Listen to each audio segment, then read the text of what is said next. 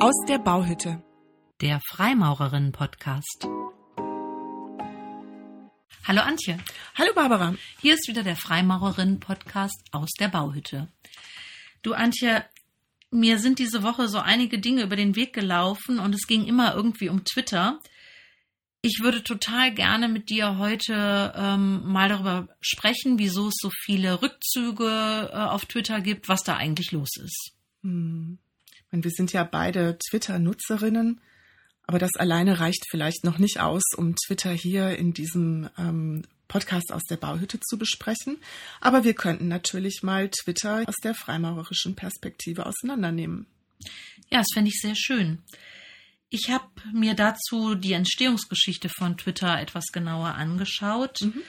Äh, geprägt wurde der Name 2006 und dies geschah in einem Pilotprojekt der amerikanischen Firma Obvious.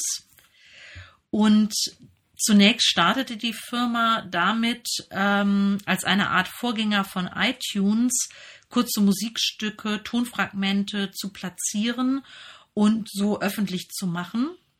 Als iTunes dann aber auf den Markt kam, verlor Odeo sehr schnell seinen Marktanteil und es wurde nach einem neuen Betätigungsfeld gesucht und gefunden wurde dann kurze SMS mit kurzen Updates nur mit 140 Zeichen und damit wurde das relativ schnell ein wichtiger Nachrichtensender in Echtzeit. Mhm. Und da stiegen zunehmend auch dann Privatpersonen als Nutzer ein und schon 2009 wurde der äh, 5 Milliardste Tweet getätigt und 2011 gab es dann schon 100 Millionen Menschen mit aktiven Twitter-Accounts. Mhm. Das zeigte sich auch darin, dass zum Beispiel solche Wörter wie Tweet oder Hashtag Wörter des Jahres 2009 und 2012 geworden sind. Mhm. Charakteristisch für die Plattform Twitter ist ja die weltweite Öffentlichkeit der Tweets. Also es gibt keine Gruppen, sondern jeder kann alles sehen und lesen. Und außerdem besonders ist die begrenzte Textlänge und die Verwendung von Hashtags, also Schlagworten, die dann Themen kennzeichnen. Nach Hashtags kann man dann auch suchen zum Beispiel. Natürlich haben die äh, Social-Media-Plattformen, es gibt ja viele inzwischen, erfolgreiche Merkmale kopiert und dann in die eigenen Programme eingebunden und so ist auf Twitter nicht mehr alles exklusiv, aber dieses Setting ist, glaube ich, das, was den Erfolg von Twitter ausmacht. Mhm. Und äh, wenn ich mir das so überlege, finde ich das ja eigentlich erstmal eine ganz gute Sache.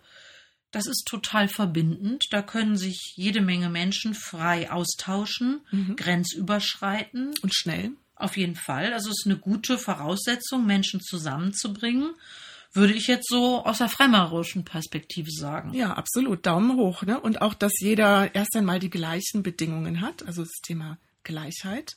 Das ermöglicht theoretisch auch einen Austausch auf gleicher Ebene. Und das ist ja auch ein wichtiger Punkt, auf den wir als Freimaurerinnen achten, die Begegnung auf der gleichen Ebene, auf der Winkelwaage.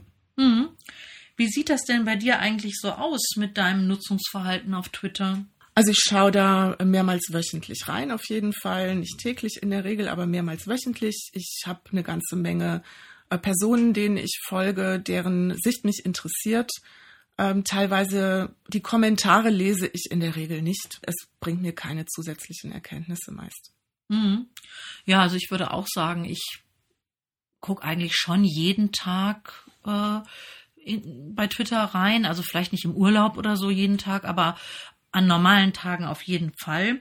Und mir geht das auch so, dass ich bestimmten Persönlichkeiten, die meiner Meinung nach relevante Themen äh, formulieren, folge und schaue. Ab und zu schreibe ich selber auch mal was ähm, oder äh, retweete bestimmte Dinge. Aber meistens bin ich da also als Konsumentin unterwegs. Mhm. Es gibt natürlich auch andere Erfahrungen, ne? Menschen, die zum Beispiel beruflich auch senden. Und es wäre, glaube ich, wichtig, dass wir über den Tellerrand schauen und auch die Erfahrungen anderer wahrnehmen und uns da nicht mit unserer Nutzererfahrung als maßgeblich halten. auf jeden Fall. Also ich habe dazu jetzt, fällt mir gerade ein, in der Zeit einen Artikel von Saskia Esken zugelesen, die sich ja jetzt ähm, von Twitter zurückgezogen hat. Mhm. Und sie begründet ähm, ihren Rückzug damit, dass sie sagt, Gute Debatten würden bei Twitter überdeckt von Clickbait getriebener Empörung, von Hass und Fake News. Und dadurch, deshalb verlässt sie ähm, Twitter jetzt, denn sie sieht ähm, diese basisdemokratische Idee des Netzes schwer beschädigt, dadurch, dass eben Aufmerksamkeit und Empörung in den sozialen Medien hochgespült werden und dies die politische Kultur extrem beschädigen würde. Sie sagt dazu, Hass und Hetze bedrohen den gesellschaftlichen Zusammenhalt, Kampagnen zur Desinformation und Manipulation der öffentlichen Meinung gefährden unsere Demokratie. Mit jedem Tag wird mir deutlicher, dass die kommerziellen Plattformen in keiner Weise dafür geeignet sind, Menschen und ihre freien demokratischen Gesellschaften zu stärken. Der fröhliche Diskurs mit den vielen offenen, neugierigen und respektvollen Twitter-Freundinnen und Freunden, den ich dort einmal pflegen konnte, ist leider begraben unter einer dicken Schicht von Clickbait getriebener Empörung, oft misogynen Hass und von Fake-Accounts und Fake News. Und, was sie auch dazu sagt, ist, die Verantwortlichen unternehmen dagegen nichts. Ja, das ist ein starkes Statement und ich glaube, unabhängig von der eigenen politischen Haltung sollte man solche Erfahrungen, Erkenntnisse, Schlussfolgerungen, die Einzelne ziehen, sollte man sich wirklich mal auf der Zunge zergehen lassen und schauen, was ist da dran und was kann man damit eigentlich anfangen? Wie kann so eine Erfahrung, so eine formulierte Erfahrung eigentlich helfen, mhm. ähm, Zukunft zu gestalten?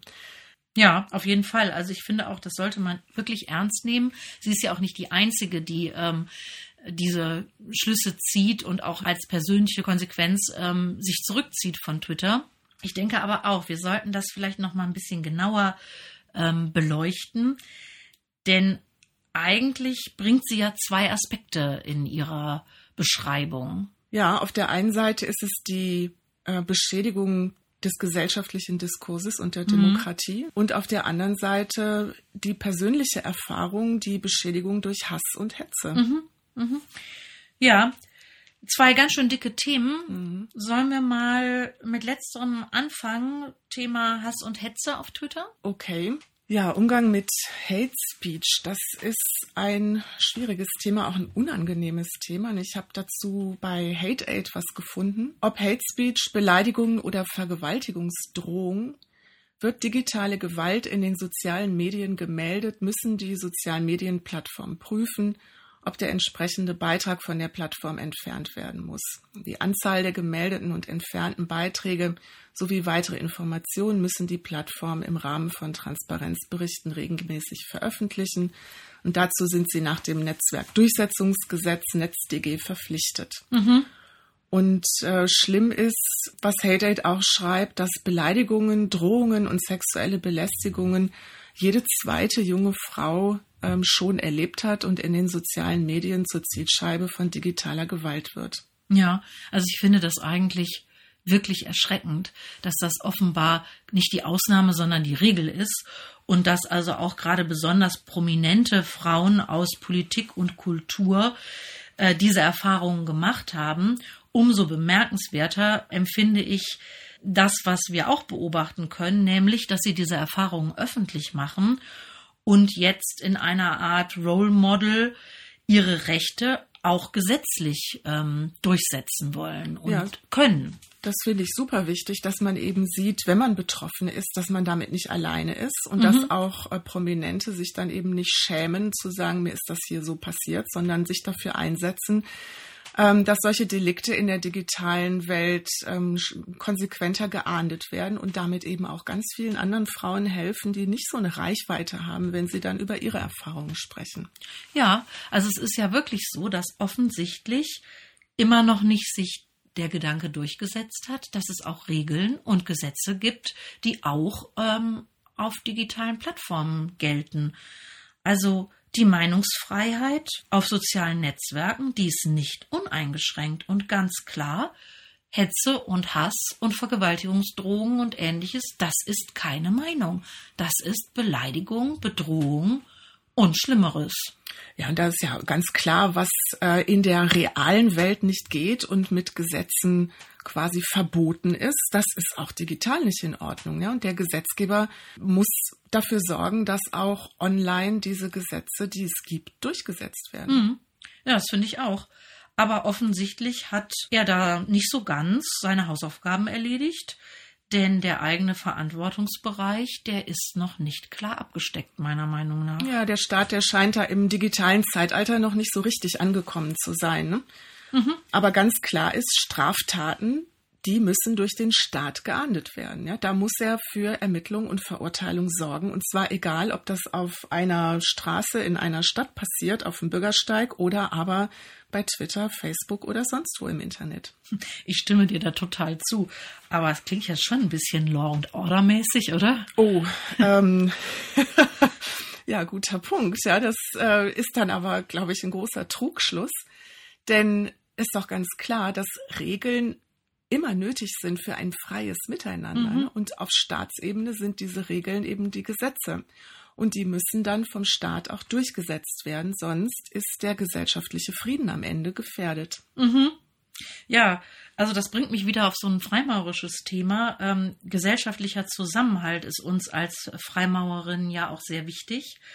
Und wir verschwestern uns in der Loge mit sehr unterschiedlichen Frauen aus allen Bereichen der Gesellschaft und tragen dadurch, finde ich, ähm, auch zum gesellschaftlichen Zusammenhalt nicht unwesentlich bei. Da hast du doch auch mal einen Vortrag gehalten, oder? Ja, stimmt. Das ist jetzt so. Wie hieß der denn? So zwei Jahre ist das, glaube ich, ungefähr her. Der hieß Gesellschaft gestalten. Aber der hat sich auch sehr stark mit gesellschaftlichem Zusammenhalt auf Grundlage äh, einer Bertelsmann-Studie beschäftigt. Ja. Genau, so war es. Und der müsste ja auch auf der Webseite unserer Loge Constantia verfügbar sein. Ja, stimmt. Wenn wir jetzt das so Revue passieren lassen, dass wir jetzt schon der Meinung sind, also es gehen bestimmte Dinge eigentlich nicht und es muss auch strafrechtlich verfolgt werden, dann wäre das natürlich eine Konsequenz als Hausaufgabe für unseren Gesetzgeber, für ähm, die Exekutive was wären denn die Konsequenzen für uns ganz persönlich? Ja, also nach der guten alten Frage, welche Handlungsstrategie folgt denn daraus, wenn ich das eingesehen habe, dass das und das richtig ist und wünschenswert zu tun? Ich würde sagen, zuerst einmal andere zu unterstützen, indem mhm. man Posts meldet. Auf jeden Fall. Und das ist ja auch gar nicht so schwierig. Also wenn man da einmal auf das entsprechende Formular geht, dann wird man da ja eigentlich durchgeleitet und man kann sich auch immer problemlos an Hate Aid wenden. Mhm. Man könnte ja auch mit eigenen Beiträgen oder Kommentaren dann die Person unterstützen und ihr beistehen, sie bestärken. Mhm. Ja, wenn man in so einer Diskussion ähm, dabei ist, dann wäre es sicherlich richtig anzuzeigen, dass man überhaupt nicht einverstanden ist mit der Art und Weise, wie die Debatte oder die Kommunikation hier abläuft, wenn so etwas vorkommt. Mhm. Und auch vorzuschlagen, demjenigen doch bitte die Diskussion zu verlassen, der solche, ja, solche Hetze weiterleiten möchte. Jetzt muss ich ja wieder sagen, dadurch, dass ich ja ganz häufig die Kommentare überhaupt nicht lese, bin ich da ja gar nicht so nützlich. Ne? Also mhm. muss ich ein bisschen in den Spiegel gucken und überlegen, ob das eigentlich so okay ist, wie ich das nutze.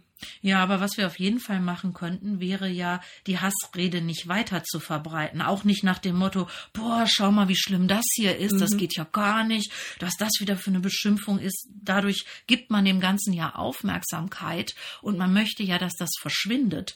Und deshalb auf keinen Fall wiederholen, nicht anklicken und ja, auch andere vielleicht dazu ermuntern, das nicht zu tun. Mhm. Ja, auf jeden Fall. Nicht weiter verbreiten, nicht wiederholen. Du hattest in dem in dem Zitat aus dem Artikel von Frau Esken hattest du noch einen Punkt drin, über den haben wir noch nicht gesprochen. Mhm. Das ist das Thema Clickbait. Ja. Ähm, das ist ja auch was, was mich bei der Nutzung von Online-Medien auch teilweise fürchterlich aufregt. Und das gibt es bei Twitter natürlich auch. Das heißt also, Themen werden angeschärft, damit andere reinklicken mit so einer Sensationslust. Und das ist ein schwieriges Thema, würde ich sagen, mhm. denn es steht den Netzwerken natürlich frei, wie sie ihre Algorithmen programmieren und offensichtlich steuern sie damit die Intensität in der politischen Debatte.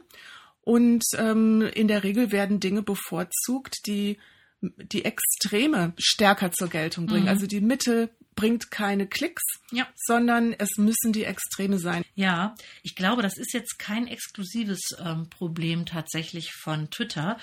Das ist auch die Strategie der Boulevardmedien, würde ich mal so sagen. Aber dadurch, dass, dass jeder auf Twitter dazu etwas beisteuern kann, verschärfen sich solche Debatten sehr, sehr schnell auf Twitter und das ähm, wird auch viel stärker weitergetragen, als das vielleicht in den Boulevardmedien ähm, der Fall ist. Nicht, dass das weniger wirksam ist, wenn die Bild jetzt zum Beispiel ähm, so einen Aufmacher hat, denn das sehen ja auch sehr, sehr viele Menschen. Aber mh, mm, das wird nicht so diskutiert und nicht so weitergetragen wie auf Twitter. Von daher finde ich es sehr interessant, aber auch eine schwierige Frage. Hm, wären gesetzliche Vorgaben für so eine Ausgestaltung von Algorithmen überhaupt sinnvoll und wünschenswert? Gelten die dann auch für den Boulevard? Was meinst du dazu? Also ob man da gesetzlich eingreifen sollte. Ich würde jetzt sagen, wir stellen erstmal fest, dass uns das gesellschaftlich überhaupt nicht gut mhm. tut, wie es im Moment ist. Und die Frage, was ich dann tun kann, also ob da äh, Gesetze helfen, ähm, vielleicht hilft ja auch sowas wie ein mündiger Bürger. ich bin nicht sicher, ist es nicht vielleicht ein bisschen naiv zu glauben, die Masse der mündigen Bürger klickt jetzt vernünftig und aufgeklärter? Wahrscheinlich, wahrscheinlich ist es so, aber es wäre natürlich toll, wenn man widerstehen könnte, an mhm. den Stellen dann da reinzuklicken und was sagt. Ich weiß doch aus Erfahrung, dass mich das nirgendwo hinführt. Lass es sein. Und ähm, ein Traum wäre es doch zumindest zu sagen, dass dann, wenn die Menschen anders klicken, dass sich dann auch die Algorithmen verändern mhm. müssen, weil man damit eben dann das Clickbait-Geschäft nicht mehr machen kann. Ja, also das wäre auf jeden Fall super. Jetzt sind wir allerdings ja nun wirklich keine Expertinnen für dieses Thema und wir nee. sind auch keine Politikerinnen. Aber ich frage mich, wo ist denn bitte schön die Expertengruppe, die Expertinnengruppe, die sich damit beschäftigt und die vielleicht auch eine valide Grundlage für einen Entscheidungsprozess oder gar einen gesetzgeberischen Prozess dann liefern könnte? Das ist eine sehr gute und sehr berechtigte Frage. Ist auf jeden Fall, denke ich, keine Lösung, die Plattform zu verlassen, denn dann ist man ja eigentlich nur woanders. Mhm. Wenn ich jetzt dann wieder an Saskia Esken denke, wir haben noch gar nicht über diesen, über dieses Thema politischen Diskurs gesprochen, den sie ja auch ein, angerissen hat. Also wie schädlich so ein mh, mm, Clickbaiting für, ja, gesellschaftliche Prozesse ist.